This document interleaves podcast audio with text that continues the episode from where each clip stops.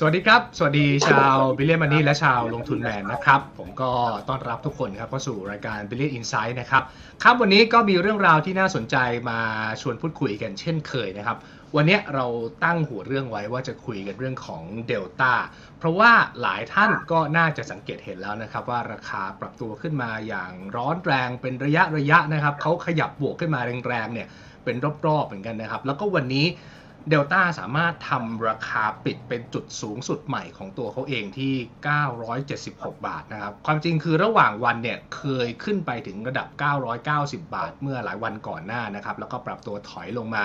แล้ววันนี้ไปทำราคาปิดที่เป็นจุดสูงสุดตลอดการใหม่ของตัวเขาเองที่เก้าร้อยเจ็ดสิบหกบาทเฉพาะเดลต้าตัวเดียวเนี่ยส่งผลบวกกับดัชนี เซ็ต Index วันนี้ประมาณสักเจ็ดจุดแล้วนะครับจากที่เราบวกมาเกือบๆสิบเอ็ดจุดวันนี้เป็นของเดลต้าไป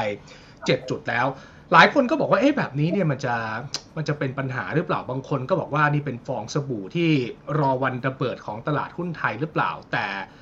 ก่อนหน้านี้เนี่ยนะครับเมื่อวานทางฝั่งของเดลต้าเขาก็ประกาศงบออกมาเป็นที่เรียบร้อยงบก็มีการเติบโตเพราะฉะนั้นวันนี้โจทย์ของเราก็คือการมาคุยกันครับว่าเดลต้าที่ราคาขึ้นมาขนาดเนี้ยมันพอจะสมเหตุสมผลได้บ้างหรือเปล่าพอจะคิดในมุมว่าเออพื้นฐานมันดีจริงๆราคามันก็เลยปรับขึ้นมาหรือว่าเกิดสิ่งที่เรียกว่าคอร์เนอร์นะครับเพราะว่าช่วงหลายเดือนที่ผ่านมามีคนพูดคำว่าการคำคอร์เนอร์หุ้นเนี่ยเยอะมากทีเดียวคอร์เนอร์หุ้นก็คือเวลาหุ้นที่มีฟรีโฟลต์น้อยๆแล้วมีแรงซื้อดันให้ราคาปรับตัวขึ้นมาอย่างรวดเร็วเนี่ยคนก็มักจะตั้งข้อสังเกตว่าเอ๊ะหุ้นกำลังถูกทำคอร์เนอร์หรือเปล่าซึ่งเดลต้าเนี่ยก็เป็นหนึ่งในผู้ต้องสงสัยอย่างหลีกเลี่ยงไม่ได้เนี่ยนะครับเดี๋ยววันนี้เราก็เลยเชิญนักวิเคราะห์สองท่านมาร่วมกันแสดงทัศนะแสดงมุมมองต่อหุ้นเดลต้าที่เรียกว่าเป็นปรากฏการณ์ครั้งใหญ่ครั้งหนึ่งของตลาดหุ้นไทยเลยก็ว่าได้นะครับสองท่านที่อยู่กับผมนะครับคุณกิตพลไพรไพศาลกิจนะครับผู้ช่วยกรรมการผู้จัดการบ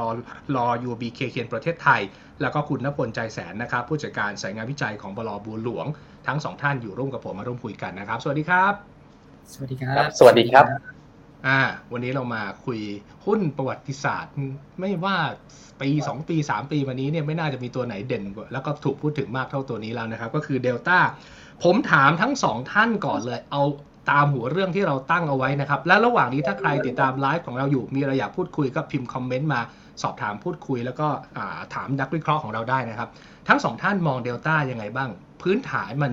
ดีเพียงพอที่จะขึ้นมาได้ถึงขนาดนี้หรือเปล่าหรือว่าจริงๆแล้วเป็นอย่างที่หลายคนตั้งข้อสังเกตว่าเอ๊ะถูกคอร์เนอร์หุ้นหรือเปล่านะครับถามมุมมองพี่กิตพลก่อนก็ได้ครับโอเคครับก็ ถ้าในมุมมองผมก็มองว่าเดลต้าเป็นหุ้นที่พื้นฐานดีมากครับแล้วก็ถามว่าโดนคอร์เนอร์ไหมก็เชื่อว่าโดนคอร์เนอร์เช่นเดียวกันนะครับพอตอบไม่ได้ว่าเป็นใครกลุ่มไหนยังไงที่มาคอร์เนอร์แต่ว่าองค์ประกอบหลายๆอย่างที่มันเกิดขึ้นเนี่ยมันทำให้ก็เชื่อได้ว่ามันมีโอกาสที่จะคอร์เนอร์ได้ค่อนข้างที่จะง่ายนะครับเอามาที่ปัจจัยพื้นฐานก่อนนะครับต้องบอกว่าสาเหตุที่เดลต้าปรับขึ้นมาได้เยอะมากๆในปีสองพันยี่สิบสองหรือว่าปีสองพันห้าร้อยหกสิบห้าเนี่ยหลักๆเลยก็มาจากเรื่องของตัวผลประกอบการนะครับเพราะว่าถ้าเราไปดูปีที่แล้วประมาณสัก เจ็ดพันล้านปีนี้ผลประกอบการมีกำไรประมาณ หนึ่งหมื่นห้าพันล้านเพราะฉะนั้นจะเห็นว่าเพิ่มขึ้นเยอะมากๆนะครับดังนั้นเวลาที่มันมีการเติบโตเร็วหรือเพิ่มขึ้นมากแบบนี้เนี่ยสิ่งที่จะเกิดขึ้นก็คือมันจะเกิด พี อี expansion ในเชิงของในด้านมูลค่าปัจจัยพื้นฐานที่ตลาดเองอาจจะให้พรีเมียมในการซื้อขายที่มันสูงขึ้นนะครับทีนี้สถานการณ์ตัวนี้มันก็ต้องถือว่ามีความบังเอิญแล้วก็เหมาะเจาะกับหลายๆอย่างที่ทำให้หุ้นเองเนี่ยมีโอกาสที่จะถูกผลักดันหรือคอร์เนอร์ได้ง่ายนะครับทีนี้ถามว่าในมุมพื้นฐานไปแล้วเนี่ยในมุมในมุมที่ถามว่าทำไมมันถึงมีโอกาสที่ที่เรามองว่ามันมีโอกาสจะคอร์เนอร์ได้สูงนะครับผมขออนุญาตอาจจะขออนุญาตแชร์สไลด์นิดนึงแล้วกันนะครับอ่าได้เดี๋ยวเอาภาพประกอบมาดูให้เห็นภาพไปด้วยกันนะครับคุณณพลจะเห็นด้วยหรือไม่เห็นด้วยก็ได้นะครับเดี๋ยวคิวต่อไปเรามาแสดงทัศนะกันนะครับได้ครับครับผมอ่าเดี๋ยวรอภาพพี่กิตพลสักครู่นะครับนี่ผมรู้สึกว่ามันจะแชร์ entire screen ไม่ได้จะแชร์ได้เป็นเฉพาะ Windows มั้งเถอะนะครับโอเคอ่าโอเคไม่แน่ใจว่าไปหรือเปล่านะครับโอเคนะครับแล้วขอทำเป็นภาพนี้ให้ดูแล้วกัน นะครับอันนี้จะเห็นว่าเป็นสัดส่วนผู้ถือหุ้นสิบอันดับนะครับถ้าเราไปดูจากข้อมูลของตลาดหลักทรัพย์จะเห็นว่าเอ่อตัว free float ที่ตลาดหลักทรัพย์บอกว่ามีอยู่เนี่ยก็คือประมาณ ยี่สิบสองจุดสามห้าเปอร์เซ็นต์ครับเอ่อถามว่าเรานับยังไงนะครับปกติแล้วฟรีโฟลต์เนี่ยเราจะนับเฉพาะการถือหุ้นที่มันต่ำกว่า ห้าเปอร์เซ็นต์ ลงมาแล้วก็ไม่รวมการถือหุ้นของพวกผู้บริหารนะครับผู้ถือหุ้นใหญ่หรือว่า คนที่เป็น strategic shareholder นะครับถ้าเราลองมาไล่ดูก็จะพบว่าในสี่อันดับแรกเนี่ยก็แน่นอนว่ามันเป็น Delta นะครับไม่ว่าจะถือผ่านเอ่อ Delta ที่เป็นบริษัทแม่โดยตรงหรือว่าถือผ่านตัวเอ่อ nominee หรือ custodian บางตัวอย่างเช่นตัว City นะครับแต่ทีเนี้ยถ้าเรามาดูกรอบข้างล่างก็แสดงซึ่งซึ่งเราจะเห็นนะครับว่าทีนี้คำถามก็คือว่าไอ้ ยี่สิบสองจุดสามห้าเปอร์เซ็นต์ ที่ตลาดหลักทรัพย์นับเนี่ยเอ้ยมันนับตรงไหนนะก็คือนับตั้งแต่ประมาณผู้ถือหุ้นระดับที่ห้าลงมานะครับก็คือในกรอบสีแดงนะครับซึ่งถามว่าในกรอบตรงนี้เนี่ย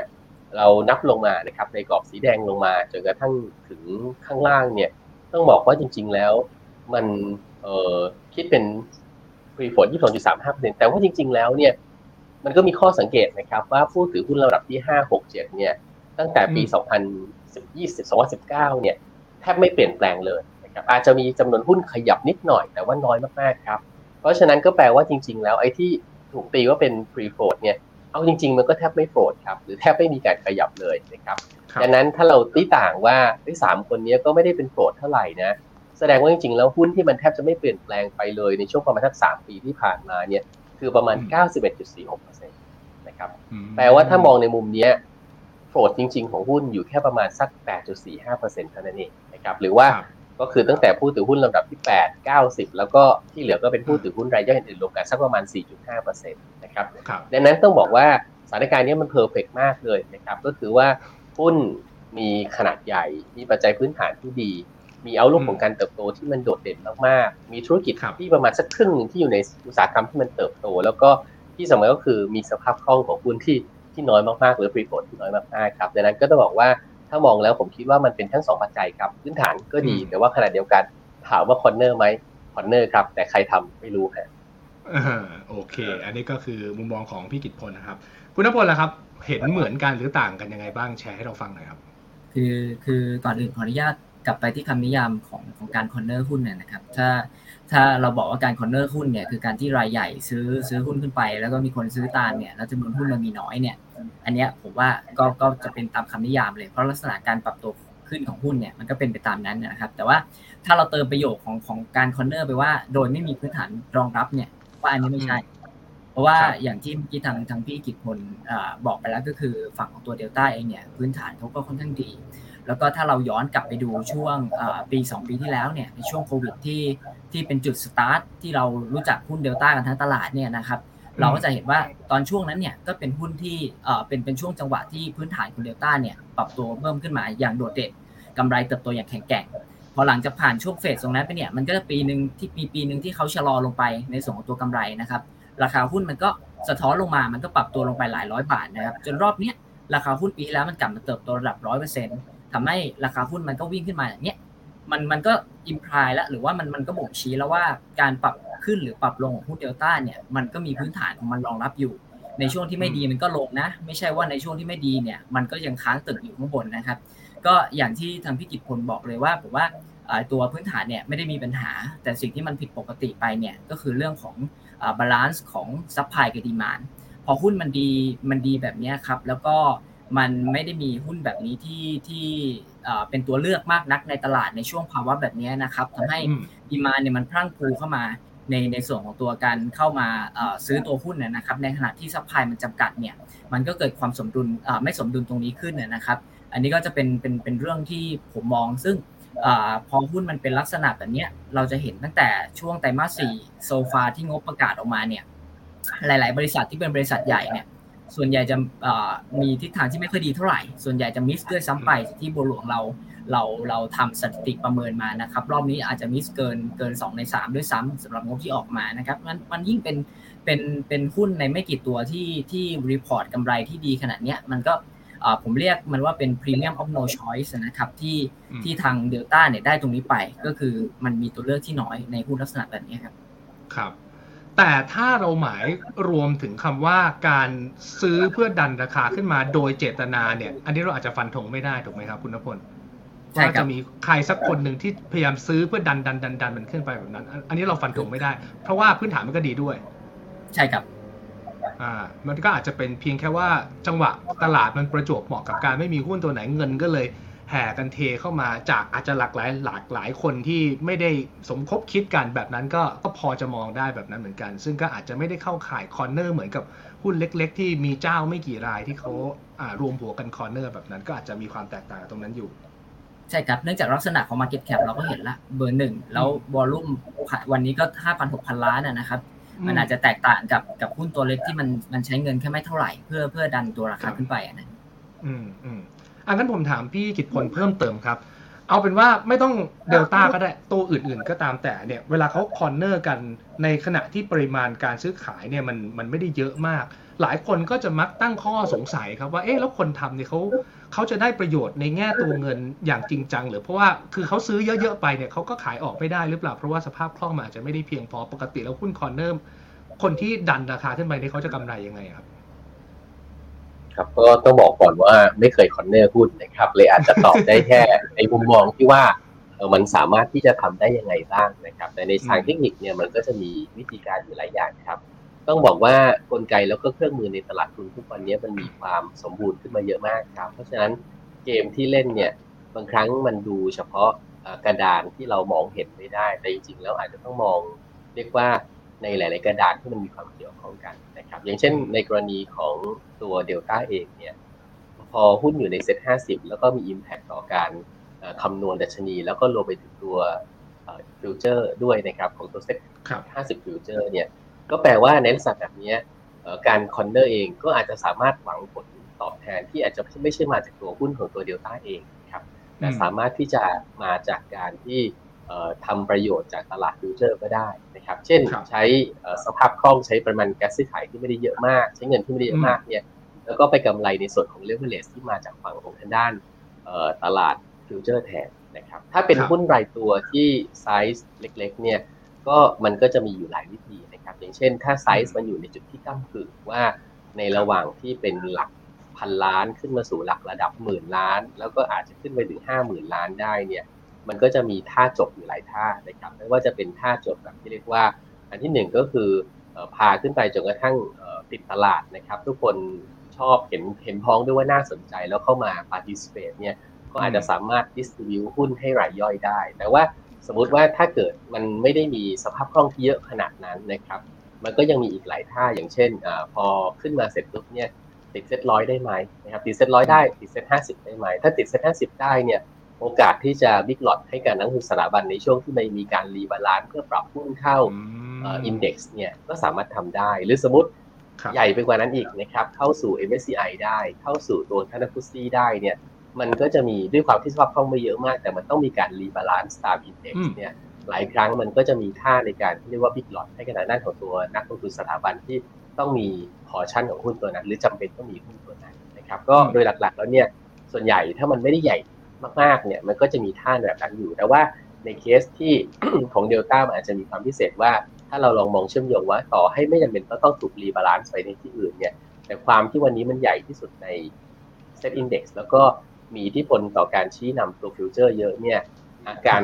คาดหวังผลตอบแทนสามารถที่จะมองจากตลาดอื่นโดยที่ไม่ใช่ตัวเองได้ครับอืมอ่าก็เป็นความรู้ล่ะจะตอบข้อสงสัยของหลายคนนะครับถ้าใครมีอะไรอยากจะร่วมพูดคุยกับเราก็พิมพ์คอมเมนต์มาได้นะครับโอเค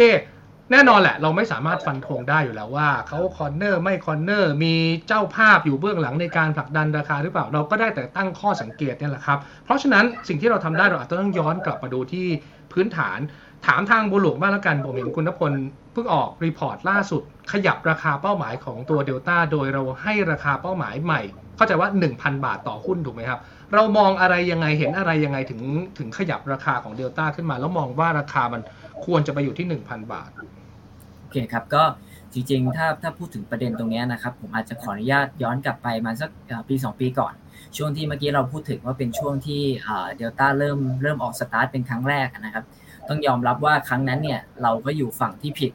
เอ่อ recommendation ตอนนั้นที่จำได้ก็คือเราก็เซลล์มาตลอดราคาหุ้นมันก็เอ่อขึ้นเอาขึ้นเอานะครับดังนั้นก็เอ่อในฐานะนักวิเคราะห์เนี่ยเราเราก็ต้องยอมรับแล้วก็เอ่อคิดว่าไอ้สิ่งที่ตัวเองมันผิดไปเนี่ยมันเกิดจากอะไรนะครับเราก็มาดูว่าเอ่อการวิเคราะห์พื้นฐานของเราเนี่ยที่เราดูนี่มันก็ไม่ได้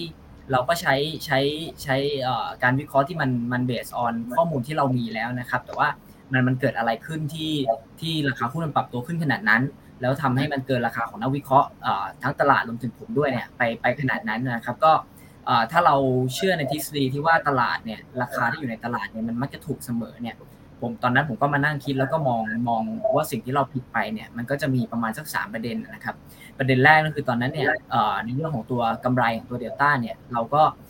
ประเมินไว้ปีนึงเต็มที่ก็ ยี่สิบถึงสามสิบเปอร์เซ็นต์ นะครับจากที่เราประเมินกันนักวิเคราะห์ต่างๆก็ประเมินเป็นแนวนี้ด้วยแต่เราเราก็ขยับกันขึ้นมาตลอดจาก สามสิบเปอร์เซ็นต์ ขึ้นเป็น ห้าสิบเปอร์เซ็นต์ ขึ้นเป็น แปดสิบเปอร์เซ็นต์ เพราะว่าตอนนั้นตอนช่วงที่มันเกิดโควิดเนี่ยเนื่องจากว่าโควิดเนี่ยมันไม่เคยเกิดขึ้นมาก่อนเราก็ประเมินผลกระทบของมันได้ค่อนข้างยากเราก็ไม่รู้ว่ามันเกิดอะไรขึ้นอันนี้เป็นเป็นความผิดแรกที่ก็ยอมรับในในในสิ่งที่มันเกิดขึ้นนะครับเรื่องที่สองที่เราดูตอนนั้นเนี่ยก็คือในด้านของตัว valuation เรามักชินกับ valuation ของกลุ่มอิเล็กทรอนิกส์ที่ก็เต็มที่ก็ยี่สิบห้าเท่าไม่เกินนั้นนะครับเทรดต่ำยี่สิบเท่าแต่เราก็ไม่ได้มองกันไปว่าการเกิดโควิดเนี่ยมันทำให้เกิด new normal ขึ้นชีวิตของคนเรายังยังมี new norm นะครับหุ้นมันก็เช่นกันครับ valuation มันมันสร้าง new norm ใหม่เนื่องจากว่าโควิดเนี่ยมันเป็นปัจจัยเร่งที่ทำให้เทคโนโลยีเนี่ยมันเกิดการเปลี่ยนแปลงที่เร็วมากยิ่งขึ้นนะครับทำให้หลายๆตัวเนี่ยมันมันมันมันเปลี่ยนเทรนด์ต่างๆไปทำให้ภาพของตัว valuation เนี่ยมันก็ควรจะเป็น new norm เช่นเดียวกันดังนั้นผมก็มองไปตอนนั้นว่าโอเค new norm จากยี่สิบห้าขึ้นเป็นสี่สิบเท่าห้าสิบเท่ามันก็น่าจะเป็นไปได้แต่พอเรามาคูณกันละโต ร้อยเปอร์เซ็นต์ เอ่อสี่สิบเท่าห้าสิบเท่าราคามันยังไม่ถึงราคาที่ตลาดมันปรับตัวขึ้นไปนะครับมันก็เลยเกิดไอ้เอ่อประเด็นคำถามที่ประเด็นที่เมื่อกี้ผมพูดไปก็คือมันมันคือคำว่า Premium of No Choice นะคือถ้าเราย้อนกลับไปตอนนั้นเนี่ยในช่วงโควิดเนี่ยทุกเรียกว่า แปดสิบเปอร์เซ็นต์ เก้าสิบเปอร์เซ็นต์ ของบริษัทในตลาดหลักทรัพย์ที่ listed อยู่นะครับโดนผลกระทบจากโควิดกันทั้งสิ้นนะครับจะมีน้อยบริษัทมากเอ่อตอนนั้นเรียกว่าเอ่อพยายามหาทางเอาตัวรอดด้วยซ้ำไปแทนที่จะมาหาช่องทางของการเติบโตนะครับแต่กลายเป็นว่ากลุ่มอิเล็กทรอนิกส์เนี่ยโดยเฉพาะ Delta เนี่ยได้ประโยชน์จากตรงนั้นนะครับมันก็ย้อนกลับมาเป็นเรื่องเดิมที่เมื่อกี้พูดกันนะครับพอมันไม่มี choice มันก็กลุ่มกันเข้าไปในการที่จะเข้าเข้าไปซื้อว่ามันเงินมันต้องมีที่อยู่อะครับมันก็ต้องวิ่งวิ่งหาแหล่งที่มันพอจะเป็นที่พักได้ซึ่งก็ก็อันนี้ก็จะเป็นเคสในอดีตที่ยกมาวันนี้พอเราได้เรียนรู้จากอดีตตรงนั้นแล้วเนี่ยมันก็กลับมาที่รอบนี้นะครับผมก็พยายามจะดูในหลายๆปัจจัยว่าอะไรที่มันคล้ายคลึงกับกับในช่วงที่มันเคยเกิดขึ้นบ้างในช่วงสองปีที่แล้วนะครับแล้วอะไรที่มันเปลี่ยนแปลงไปซึ่งประเด็นประเด็นแรกเลยก็คือรอบนี้เดลต้ากำไรก็กลับมาเติบโตระดับเดียวกับปีนั้นด้วยซ้ำก็คือร้อยกว่าเปอร์เซ็นต์เช่นเดียวกันอันนี้เกิดซ้ำสองก็คือรอบนี้กำไรของหลายๆบริษัทไตรมาสสี่ออกมาค่อนข้างแย่อย่างที่เมื่อกี้ผมเรียนไปมันก็เกิดพรีเมียมอโนชัยซ้ำอีกที่ที่เมื่อกี้ผมเรียนไปนะครับแล้วก็ยิ่งมีเซนติเมนต์ในเรื่องของการเอ่อแตกพาต่างๆนานาที่เข้ามาช่วยดันตลาดอ่าดันดันภาพเซนติเมนต์ของราคาหุ้นด้วยเนี่ยมันก็เลยคิดว่าคือองค์องค์คพยพต่างๆทั้งพื้นฐานทั้งทั้ง valuation เหตุการณ์ต่างๆเนี่ยมันเข้ามาประกอบกันตรงนี้นะครับผมก็เลยประเมินว่าแล้วทำไม Delta จะขึ้นไปเทรดระดับเดียวกับสิ่งที่มันเคยเป็นเมื่อสองปีที่แล้วไม่ได้นะครับเราก็มาดูว่าแล้ว valuation สองปีที่แล้วเนี่ยมันมันเกิดอะไรขึ้นในช่วงสองปีที่แล้วเนี่ย Delta เคยปรับตัวขึ้นไปเทรดอ่าระดับสูงสุดเนี่ยที่ระดับ ห้า เอส ดี ทำ ห้า เอส ดี เนี่ยก็คืออ่าส่วนเบเบมาตรฐานที่มันมันสูงขึ้นจากค่าเฉลี่ยที่เขาเคยเทรดนะครับทีนี้เราก็มาดูว่ารอบเนี้ยถ้าอ่าปัจจัยต่างๆมันมันพร้อมที่จะเป็นแบบนั้นเนี่ยแล้ว ห้า เอส ดี มันอยู่ที่ตรงไหนซึ่ง ห้า เอส ดี เนี่ยมันก็อยู่ที่ หนึ่งพัน บาทต้องเรียนว่าเลข หนึ่งพัน บาทเนี่ยมันไม่ใช่เลขใหม่ที่ที่ผมเพิ่งปรับขึ้นหรือหรือหรือเปลี่ยนคำแนะนำในวันนี้นะครับจริงๆตั้งแต่ในในรอบนี้ที่ปรับตัวขึ้นมาเนี่ยก่อนหน้านี้เราก็อยู่ฝั่งขายเหมือนเดิมเลยภาพภาพเหมือนเดจาวูเกิดขึ้นเลยครับแล้วพอมันมีช่วงจังหวะหนึ่งที่ราคามันมันย่อมาแถวๆสามร้อยบาทสี่ร้อยบาทเนี่ยเราก็มานั่งวิเคราะห์กันแล้วว่าว่ามันจะเพิ่มเกิดภาพแบบแบบสองปีที่แล้วไหมตอนนั้นเราก็ปรับคำแนะนำขึ้นมาที่เจ็ดร้อยบาทนะครับพอราคาหุ้นปรับขึ้นมาที่เจ็ดร้อยบาทเนี่ยผมณณเวลานั้นเนี่ยองค์พยพมันไม่พร้อมถึงขั้นแบบตอนนี้เราก็ปรับคำแนะนำลงจากเจ็ดร้อยจากจากซื้อลงมาเป็นถือแต่แต่เราให้ซีนาริโอไว้ว่าถ้าเกิดว่ามันเป็นบลูสกายเคสที่มันเคยเกิดขึ้นในปีสองพันยี่สิบหรือสองพันยี่สิบเอ็ดแถวๆนั้นนะครับมันจะไปถึงเท่าไหร่เราก็ให้ให้เลข หนึ่งพัน ไว้ตั้งแต่ สองถึงสาม เดือนที่แล้วละแล้วจนถึงตอนเนี้ยอย่างที่ผมบอกว่าปัจจัยต่างๆเนี่ยมันเข้ามาพร้อมกันทั้งงบต่างๆนะครับทั้งเรื่องเอ่อปัจจัยที่มันออกมาแล้วก็ในในฝั่งของตัวมีตติ้ง Irish Meeting ที่จัดไปเมื่อเช้าเนี้ยมันก็สะท้อนมุมมองของเราว่าภาพของตัวครึ่งปีแรกของปีเนี้ย Delta ก็ยังสามารถที่จะเติบโต ร้อยเปอร์เซ็นต์ เมื่อเทียบกับปีที่แล้วอยู่เพราะนั้นพอมันพร้อมกันขนาดนี้ครับเราก็เลยตัดสินใจที่จะปรับคำแนะนำขึ้นมาเพื่อสะท้อนตัว Blue Sky Case ของเราที่เคยให้ไว้ครับอืมอ่ะเดี๋ยวผมค่อยลงดีเทลเพิ่มเติมกับคุณณพลนะครับเดี๋ยวผมขออนุญาตนิดนึงคุณณพลถ้าถ้าเป็นไปได้เดี๋ยวขออนุญาตหลีหลีลำโพงนิดนึงนะพอดีมันจะมีเสียงสะท้อนกลับมานิดนึงของคุณณพลนะครับเดี๋ยวเดี๋ยวที่อ่าคนฟังเดี๋ยวเราจะมีเสียงแทรกกวนนิดนึงนะครับอ่ะผมกลับไปถามทางด้านคุณกิตพลบ้างนะครับแล้วมุมมองของ ยู บี เค นะครับเราเรามองตัว Delta ยังไงบ้างโอเคครับก็ต้องบอกว่าเอ่อเป็นตัวนึงที่มีโมเมนตัมของการเติบโตที่ดีมากนะครับแล้วก็ผมเชื่อว่าน่าจะดีกว่าที่ Analyst ทั้งหลายหลายคนเนี่ยมองในช่วงที่ผ่านมานะครับซึ่งต้องบอกว่ามันก็มีความความยากในการที่จะคาดการณ์ในเรื่องของตัวผลประกอบการนะครับเอ่อคือถ้าเรามองย้อนกลับไปในตัวของทางด้านผลประกอบการของทางด้าน Delta ว่าเอ๊ะเขาผลประกอบการเขาดีไม่ดียังไงนะครับเดี๋ยวผมอาจจะขออนุญาตปรับภาพมาที่หน้าจอนิดนึงแล้วกันนะครับ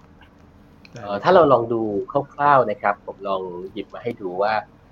ตัวปีสองพันยี่สิบกับสองพันยี่สิบเอ็ดซึ่งเป็นปีแรกกับปีที่สองเป็นปีที่เกิดโควิดแล้วก็เป็นปีหลังโควิดปีแรกนะครับตัวของรายได้แล้วกำไรเป็นยังไงเราจะเห็นว่า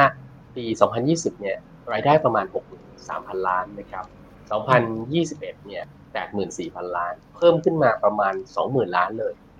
แต่พอมาลงมาดูวัดกำไรหรือกำไรเนี่ยจะเห็นว่าเอ้า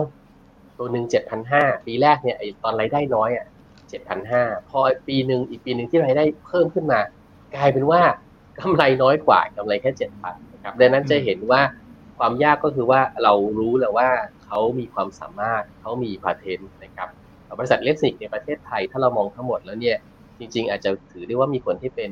global player อยู่แค่สองคนนะครับคนที่หนึ่งก็คือ Delta Electronics คนที่สองก็คือ เค ซี อี อันนี้วัดจากอะไรวัดจากการที่ทำสิ่งที่คนส่วนใหญ่อาจจะทำไม่ได้วัดจากการที่มีอย่าง Delta เองมี patents นะครับมีสิทธิบัตรในเรื่องของตัวเทคโนโลยีทางด้านพลังงานเนี่ยค่อนข้างจะเยอะมากนะครับในขณะที่ตัว เค ซี อี เองการผลิตแผงวงจรปิดเองจะต้องมีความรู้ความสามารถจะต้องมีความเข้าใจในขั้นตอนเพราะว่ากระบวนการที่เกี่ยวข้องเนี่ยมันจะมีเรื่องของการผลิตที่เป็นทั้งระหว่างของการใช้สารเคมีการใช้แสงในการกัดลายวงจรนะครับหรือแม้กระทั่งกระบวนการในการเคลือบต่างๆแล้วก็รวมทั้งการไปถึงการเจาะรูต่างๆเนี่ยที่มันจะต้องใช้สกิลที่สูงมากๆครับดังนั้นเราก็สามารถทำงานในระดับเรียกว่าบางทีทั้งโลกอาจจะมีคนทำได้อยู่แค่ สองถึงสาม คนผมคิดว่าถ้าเป็นลักษณะแบบนี้เราจัดได้ว่าเขาเป็น global player ครับทีนี้ในเคสของตัว Delta เองเนี่ยโอเคเขาเป็น global player ที่เก่งมากในเรื่องของตัวธุรกิจเกี่ยวกับ power supply นะครับที่ภาคจ่ายไฟเนี่ยแต่ทีเนี้ยเราก็เห็นว่าตัวของท่านั้นองค์ประกอบหรือว่า breakdown ของตัวรายได้เนี่ยในบางปีถ้ามันเป็นไปอย่างที่คาดเนี่ยสิ่งที่เกิดขึ้นก็คือกำไรมันอาจจะดีมากแต่บางปีเนี่ยถ้ามันผิดคาดไปนิดหน่อยหรือมันมีผลของต้นทุนบางอย่างเนี่ยกลายเป็นว่าบางทีรายได้โตกำไรไม่มาครับ เพราะฉะนั้นตรงนี้ก็อาจจะเลยทำให้ตลาดเองก็อาจจะมองว่าเฮ้ยปีสองพันยี่สิบเอ็ดเนี่ยสถานการณ์หลายๆอย่างไม่ค่อยดีแล้วพอมาถึงปีสองพันยี่สิบสองซึ่งทุกอย่างเริ่มเข้าที่เข้าทางนะครับการเติบโตของธุรกิจ Cloud เนี่ยมันมาค่อนข้างที่จะมากอย่างที่หลายคนคาดไม่ถึงจริงจริงถ้าใครติดตามสถานการณ์อยู่แล้วย้อนกลับไปหรือว่าใครที่ดูหุ้นสหรัฐอเมริกาแล้วไปฟังพวก Earnings Call ของเขาเนี่ยของบริษัทเทคโนโลยีต่างๆเราเห็นเลยว่าในช่วงประมาณสัก สี่ถึงหก ไตรมาสหลังเนี่ยการให้ไกด์แดนซ์ว่าการเติบโตของฝั่งธุรกิจ Cloud ไม่ว่าจะเป็นทางด้านของตัวMicrosoft Azure นะครับจะเป็น เอ ดับเบิลยู เอส ของตัว Amazon หรือว่าจะเป็นทางฝั่งของตัวไปตู้ Tencent เนี่ยเอ่อพวกเนี้ยต้องบอกว่ามีการพูดถึงเรื่องของธุรกิจ Cloud ทั้งนั้นเลยนะครับแล้วก็มีการแข่งขันกันที่รุนแรงมากๆเพราะฉะนั้นพอมันเป็นลักษณะแบบนี้การเติบโตของภาคจ่ายไฟมันก็จะมีการเติบโตที่ตามกันมาซึ่งบังเอิญว่าก็เป็นธุรกิจที่ margin สูงกว่า margin เฉลี่ยของตัวบริษัทก็เลยกลายเป็นว่าปีนี้มันเป็นสิ่งที่คาดไม่ถึงครับย้อนกลับไปปีที่แล้วผมเข้าใจว่าguidance ที่บริษัทให้อาจจะสักโตสัก ยี่สิบเปอร์เซ็นต์ แต่ถึงว่าจริงๆกลายเป็นว่ารายได้โต สี่สิบ แล้วกำไรโต หนึ่งร้อย ซึ่งซึ่งน่าจะเกินกว่าที่ตลาดคิดนะครับทีนี้พอมาถึงอย่างนี้แล้วเนี่ยถามว่าเฮ้ยปีถัดไปเนี่ยมันจะทำได้หรือเปล่าเนี่ยผมคิดว่ามันมีความท้าทายอยู่พอสมควรนะครับเพราะว่าเราเห็นว่าปีเนี้ย guidance ก็คือโตสัก สิบห้าถึงยี่สิบห้า นะสบตีสักกลมๆสักยี่สิบละกันนะครับทีนี้สมมุติถ้าโตยี่สิบเนี่ยด้วยธุรกิจที่มันเป็น operating leverage เนี่ยเราน่าจะเห็นกำไรที่มันโตดีกว่านะครับก็แปลว่าอ่ะเห็นรายได้โตยี่สิบเราอาจจะเห็นกำไรโตสามสิบ สี่สิบเปอร์เซ็นต์พอเป็นไปได้หรือเอา ให้เวอร์เลยโต ห้าสิบเปอร์เซ็นต์ ครับแต่ที่สมมุติว่าโตได้แบบนั้นเนี่ยความท้าทายมันมาจากตรงไหนถึงว่ารายได้ก้อนใหญ่ของเขาเนี่ยมันมาจากตัว data เนี่ย สามสิบเปอร์เซ็นต์ แล้วก็มาจากตัว อี วี ประมาณสัก ยี่สิบเปอร์เซ็นต์ นะครับเอ่อซึ่งทีเนี้ยไอ้ตัว สามสิบเปอร์เซ็นต์ แรกเนี่ยเรารู้แล้วว่าปีนี้จะเริ่มช้าลงจะเริ่มโตน้อยลงนะครับอันนี้ไปย้อนกลับไปดู earning call บริษัทในฝั่งที่ทำคลาวด์จะเห็นเลยครับว่าแต่ละคนเนี่ยเริ่มมีการโตที่ช้าลงของธุรกิจคลาวด์ก็แปลว่าในฝั่งเราจะหวังให้คลาวด์มาเป็นพระเอกมากๆกว่าปีที่แล้วไม่ได้แล้วดังนั้นมันอาจจะโตไม่ได้สูง ห้าสิบถึงหกสิบเปอร์เซ็นต์ อาจจะโตมาเหลือสัก ยี่สิบเปอร์เซ็นต์ หรือถ้าเราไปดู forecast ของสำนักวิจัยต่างๆที่มอง cloud storage เนี่ยการโตของ cloud storage ที่เป็น ซี เอ จี อาร์ ในช่วงประมาณสัก สี่ถึงห้า ปีข้างหน้าเราจะเห็นตัวเลขอยู่ประมาณแถว สิบแปดถึงยี่สิบสี่เปอร์เซ็นต์ นะครับดังนั้นก็แปลว่าเฮ้ยมันก็คงจะอยู่แถวแถวยี่สิบหกลงมาดังนั้นถ้าเป็นแบบนั้นเนี่ยมันต้องไปพึ่ง อี วี มากขึ้นแต่แน่นอนเราพึ่ง อี วี เนี่ยในฝั่งของทางด้านความสามารถในการทำกำไรในฝั่ง อี วี มันจะไม่ได้สูงมากเท่ากับตัว data center นะครับดังนั้นในลักษณะแบบนี้ก็แปลว่าอัตรากำไรหลายๆอย่างของปีสองพันยี่สิบสามเนี่ยมันก็คงจะไปได้แต่มันอาจจะไม่ได้ดีมากเท่ากับตรงนั้นครับดังนั้นผมคิดว่าตรงนี้มันก็เลยเป็นความท้าทายที่สำคัญก็คือเวลาเรามองเชิง valuation เนี่ยเราก็จะต้องไปมองตัวเขาเองเทียบกับโอกาสในการลงทุนอื่นที่มันใกล้เคียงกันอย่างเช่นหุ้นที่ทำธุรกิจคล้ายกันหรือว่าอาจจะเป็นบริษัทแม่ซึ่งก็มีธุรกิจที่มันค่อนข้างจะครอบคลุมเหมือนกันเนี่ยเราก็จะพบ valuation ที่มันแตกต่างหรือเขย่งกันอยู่พอสมควรนะครับเพราะฉะนั้นในลักษณะแบบนี้ก็เลยทำให้ฝั่งของทางด้าน ยู โอ บี เค เค เองเนี่ยเราก็เลยมีมุมมองที่ค่อนข้างที่จะระมัดระวังครับแล้วก็อาจจะให้ตัวด้านคำแนะนำเป็นขายแล้วก็ให้ราคาเหมาะสมอยู่ที่หกร้อยหกสิบบาทครับหกร้อยหกสิบของเรามีแผนที่จะปรับไหมครับหรือว่าคิดว่าราคานี้น่าจะน่าจะเหมาะสมกับสถานการณ์ตอนนี้แล้วเพราะว่าผมเข้าใจว่านักวิเคราะห์หลายคนก็จะเจอปัญหาว่าปรับราคาไม่ทันกับราคาหุ้นที่ขึ้น ยู โอ บี เคเฮนมีแผนที่จะปรับราคา Delta มั้ยครับผมคิดว่าถ้าในเชิงพื้นฐานเราคงไม่ได้ปรับแต่ว่าอย่างที่เรียนครับว่าถ้าเรามองในเชิงของตัว Blue Sky เนี่ยมันมันมองยังไงผมอาจจะขออนุญาตมาดูภาพตัวนี้ก่อนว่าทำไมเราถึงมองเป็นลบนะครับเอ่อถ้ามาดูภาพตรงนี้ก็คือภาพของตัวกำไรเราลองเทียบ Delta ไต้หวันกับ Delta ไทยแลนด์นะครับเราจะพบว่าถ้าเราไปดูกำไรรายไตรมาสเนี่ยเราอาจจะหรือว่าจริงๆดูกำไรรายปีก็แล้วแต่เนี่ยเราจะพบว่าจริงๆแล้วกำไรของ Delta ไทยแลนด์เนี่ยตีว่าประมาณสักหนึ่งในสามของ Delta ไต้หวันนะครับก็แปลว่าถ้ามองจากกำไรอ่ะเราควรจะมีขนาดธุรกิจประมาณสักหนึ่งในสามของของ Delta ไต้หวันหรือว่าสองพันสามร้อยแปดนะครับแต่ทีเนี้ยพอมาดูในเชิงของตัว market cap เราก็จะพบว่าเฮ้ยมันอาจจะมีภาพที่มันแปลกๆอย่างเช่นอย่างเช่นภาพนี้ครับเราลองเอา market cap ของ Delta ไต้หวันกับ Delta Thailand มาเทียบกันเนี่ยเราก็พบว่าก่อนปีสองพันยี่สิบเนี่ย Delta Thailand เนี่ยต่ำกว่า Delta ไต้หวันมาโดยตลอดนะครับจนกระทั่งสองพันยี่สิบเอ็ดเนี่ยตัวเลขนี้มันมามาเร่งตัวขึ้นส่วนหนึ่งเป็นเพราะว่า เพราะอะไรอ่ะต้องมาดูก่อนสองพันยี่สิบเอ็ดเนี่ยหรือสองพันห้าร้อยหกสิบสี่เนี่ยเป็นปีที่ Delta เริ่มเข้า เซ็ต ห้าสิบนะครับนะเข้าตั้งแต่ครึ่งแรกของปีสองพันห้าร้อยหกสิบสี่หรือว่าสองพันยี่สิบเอ็ดเพราะฉะนั้นเราจะเห็นว่าการคาดหวังพรีเมียมหนึ่งก็คือเรารู้อยู่แล้วว่าหุ้นฟรีโฟลด์ไม่เยอะสองก็คือการคาดหวังว่าเอ้ยพอเข้าตลาดมาแล้วเนี่ยมันจะต้องมีแรงซื้อจากนักลงทุนสถาบันในการปรับพอร์ตเนี่ยมันก็ทำให้หุ้นเนี่ยเกิดการชูตขึ้นมารอบที่แล้วเนี่ยขึ้นมาประมาณ หนึ่งจุดสอง เท่าของ market cap ของ Delta ไต้หวันนะครับแล้วก็จอดแต่ที่จอดแล้วก็ลงมาแรงพอสมควรแล้วก็ปลายปีขึ้นไปได้อีกรอบนึงนะครับแต่ว่าหลังจากรอบปลายปีเสร็จแล้วก็จะเป็นรอบที่ซบยาวเพราะว่าหลังจากปีสองพันห้าร้อยหกสิบสี่เนี่ยสิ่งที่เกิดขึ้นก็คือ Delta หลุดครับ Delta เข้าเข้าตลาด เซ็ต ห้าสิบ เนี่ยสอง สองเทอมก็คือสิบสองเดือนพอสองพันห้าร้อยหกสิบห้า Delta หลุดนะครับแล้วก็เพิ่งกลับเข้ามาจริงๆก็คือสองพันห้าร้อยหกสิบหกเพราะฉะนั้นในรอบเนี้ย การทะลุหรือว่าพรีเมียมขึ้นมาเกินกว่าตัวของทางด้านเอ่อ Delta ไต้หวันในรอบนี้ถามว่ามันก็คล้ายกับรอบที่แล้วก็คือมันมีพรีเมียมของ speculation หลายๆอย่างแต่ขณะเดียวกันเนี่ยรอบนี้พรีเมียมกว่าเดิมเยอะมากนะครับเพราะว่ามันมีส่วนนอกจากส่วนของทางด้านพรีเมียมจากการเก็งกำไรแล้วเนี่ยอีกส่วนหนึ่งก็คือผลประกอบการมันอลังการจริงๆครับคือมันดีโดยโดยโมเมนตัมของการเติบโตแล้วก็อย่างที่คุณประพลบอกนะนะครับคุณณพลบอกก็คือว่ามัน no choice ตอนนี้กลายเป็นว่าในฝั่งของท่านโมเมนตัมที่ earning โตดีๆเนี่ยมันมีตัวเลือกไม่ได้เยอะก็เลยเกิดแรงเก็งกำไรเข้ามามากแต่ว่าเราก็มองว่าในภาพตัวนี้มันอาจจะไม่ได้ยั่งยืนนะครับก็ถามว่าถ้าเรามองว่ามันอาจจะถอยลงเนี่ยนะครับสมมุติว่านักนักลงทุนมองว่าเอ๊ะปีนี้กำไร อี พี เอส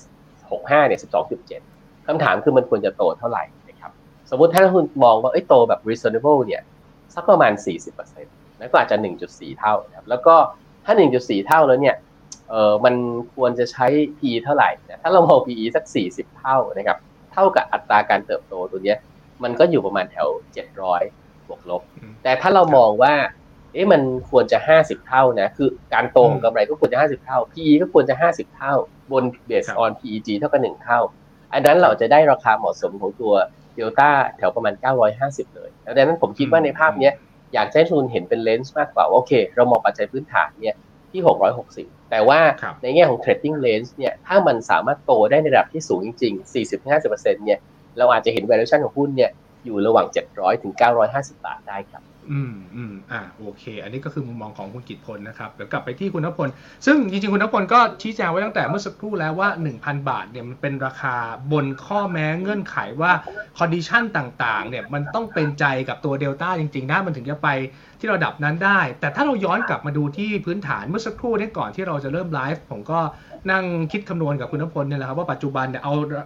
กำไรที่ประกาศมาแล้วของปีที่แล้วเนี่ยนะฮะคิดเป็น พี อี ปัจจุบันนี้ก็เจ็ดสิบเก้าเท่าแล้วเพราะฉะนั้นเนี่ยตลาดมันต้องคาดหวังการเติบโตในระดับที่สูงมากอยู่แล้วคุณกิตพลมองไว้ที่ประมาณ ยี่สิบเปอร์เซ็นต์ เท่านั้นเองซึ่งอาจจะไม่พอกับความคาดหวังบน พี อี แบบเกือบๆแปดสิบเท่าแบบเนี้ยทางบัวหลวงเองเรามองปีหน้าของเอ่อปีนี้กับปีหน้าของ Delta เนี่ยมันจะโตได้ต่อเนื่องมั้ยมันจะเห็นหลักเป็น ร้อยเปอร์เซ็นต์ ได้ต่อเนื่องจริงๆเหรอหรือว่าจะต้องโตแค่ไหนยังไงครั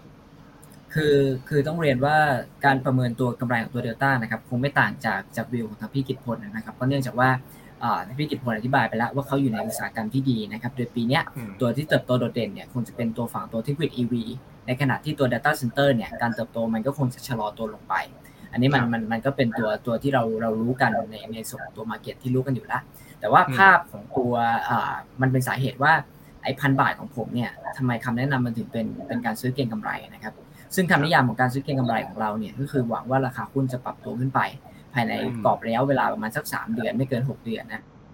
นะครับเพราะฉะนั้นเราเราไม่ได้เรามองว่าในภาพของตัวกำไรระยะสั้นเราจะเห็นที่ผ่านมาละปีที่แล้วเนี่ยเติบโตเติบโตระดับประมาณสัก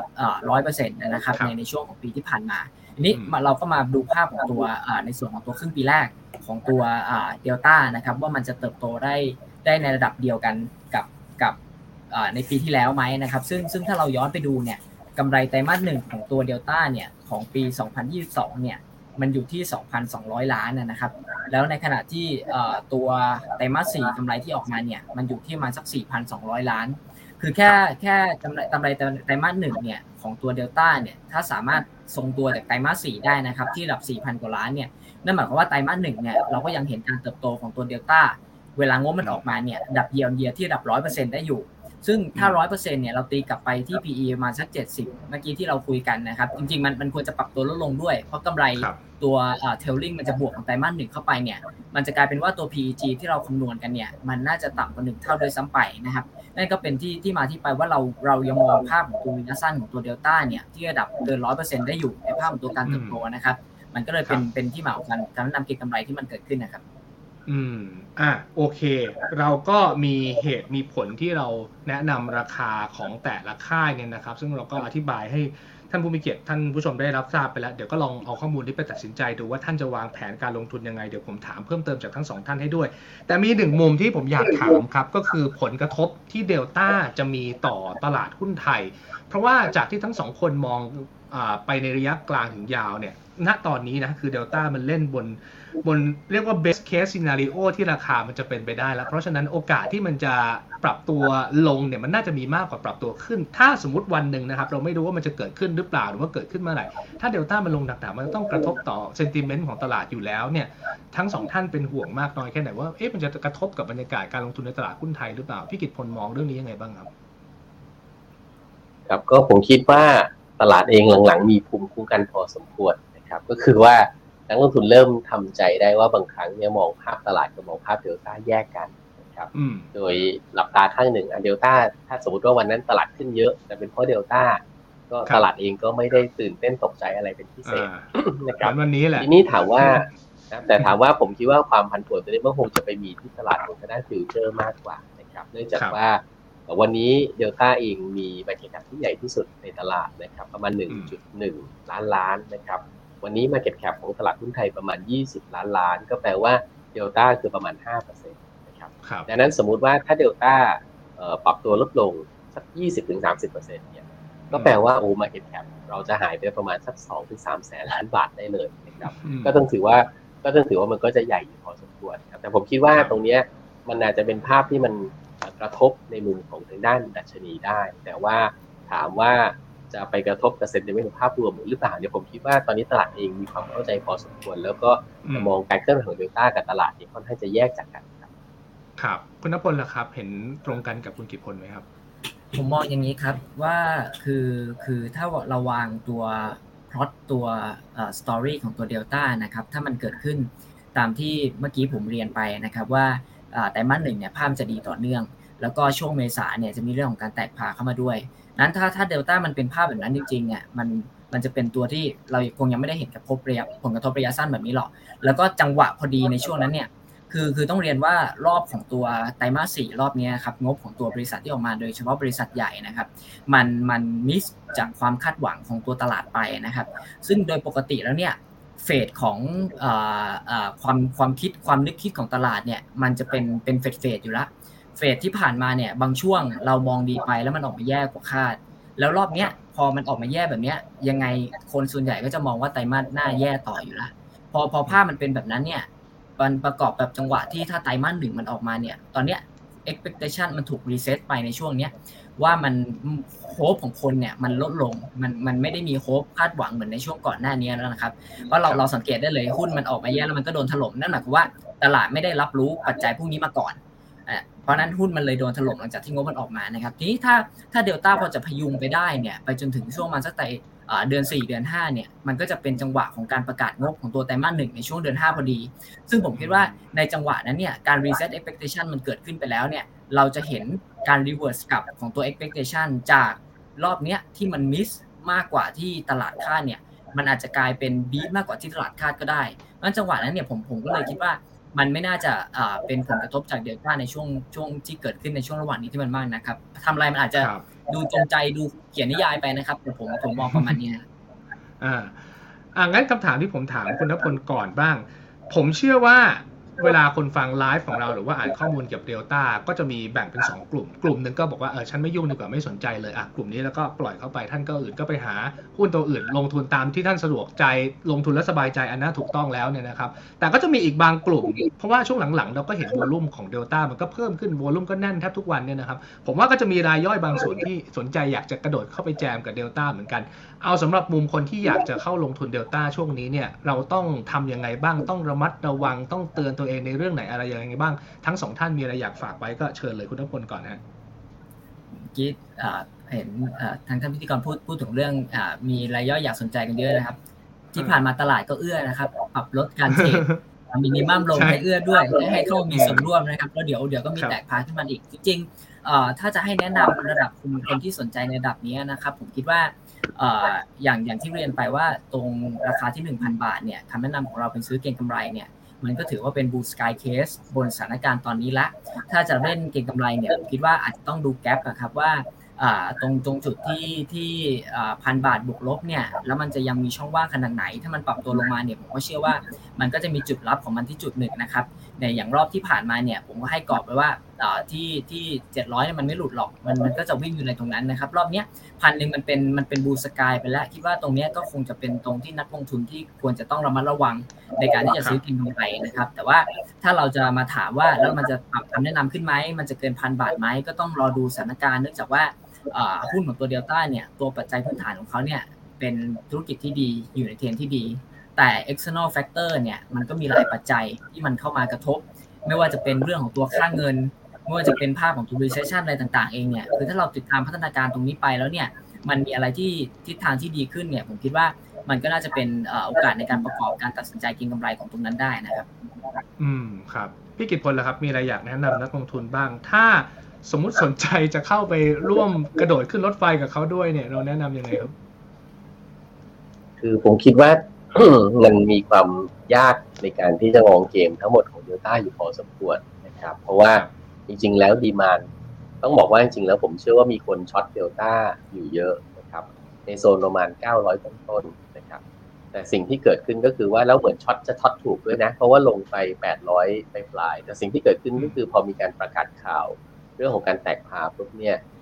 ราคาหุ้นมีแรงเก็งกำไรกลับขึ้นมาค่อนข้างจะเร็วทันทีนะครับ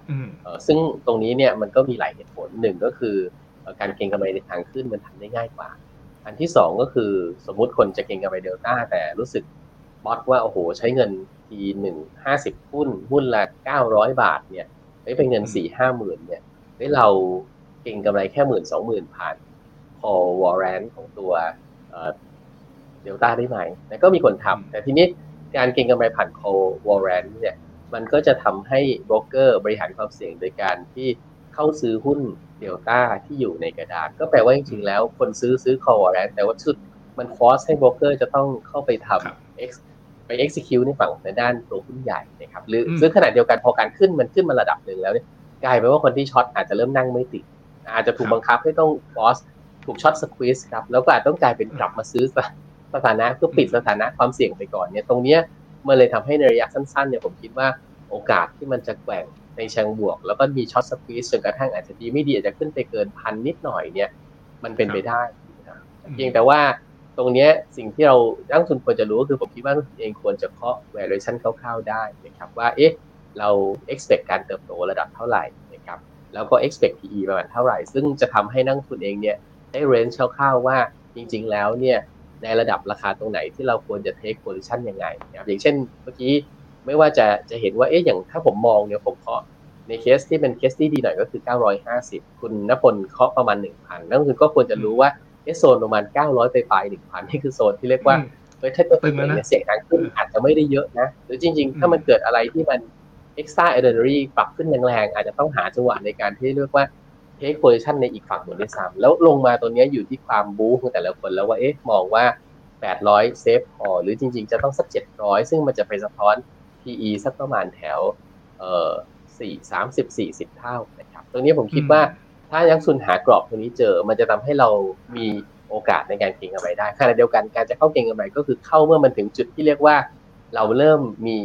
จุดที่มันมีแนวรับทางปัจจัยพื้นฐานแนวรับทาง valuation ตรงนี้ที่มันเหมาะกับการที่จะ take position จริงๆนะครับก็ผมคิดว่าตรงนี้สิ่งที่นักทุนต้องมีมากๆคือหนึ่งมีความรู้นะครับอย่าโลภเกินความรู้กับอันที่สองที่นักทุนจะต้องมีนะครับก็คือมีอาจจะเริ่มใช้ fundamental ส่วนหนึ่งครับแต่จริงๆแล้วที่สุดแล้วถ้าตอนสุดท้ายเนี่ยใช้ใช้ฟันแอนด์เมนทัลครับก็คือใช้เงินแล้วก็ใช้ใจอ่ะอ่าโอเคได้เป็นคำแนะนำที่ดีมากจากทั้งสองท่านเลยนะครับวันนี้เราคุยกันเรื่องของ Delta นะครับซึ่งต้องเรียกว่าเป็นหนึ่งในปรากฏการณ์แล้วก็อาจจะเป็น Case Study ที่น่าสนใจมากๆของตลาดหุ้นไทยนะครับผมเชื่อว่าอีกหลายปีหลังจากเนี้ยเราก็จะต้องย้อนกลับมาพูดถึง Delta กันเป็นระยะระยะว่ามันเคยเกิดอะไรขึ้นบ้างถือว่าเป็นบริษัทที่มีขนาดใหญ่ที่สุดในตลาดหุ้นไทย Market Cap เกินกว่าล้านล้านบาทไปเป็นที่เรียบร้อยนะครับก็ถือว่าเราได้เห็นปรากฏการณ์ครั้งหนึ่งในตลาดหุ้นไทยไปพร้อมๆกันด้วยแล้ววันนี้ก็ได้มาพูดคุยกันหวังว่าจะได้ข้อมูลนะครับให้ทุกท่านเอาไปตัดสินใจลงทุนกันต่อจากนี้ไปนะครับขอบคุณทั้งคุณกิตพลแล้วก็คุณณพลนะครับทั้งสองท่านเลยมาให้ความรู้กันขอบคุณครับสวัสดีครับสวัสดีครับสวัสดีครับอ่านี่คือเรื่องราวที่เราอัปเดตกันในค่ำคืนนี้นะครับโอกาสหน้าเดี๋ยวมาเจอกันใหม่กับ Billion Insight ครับ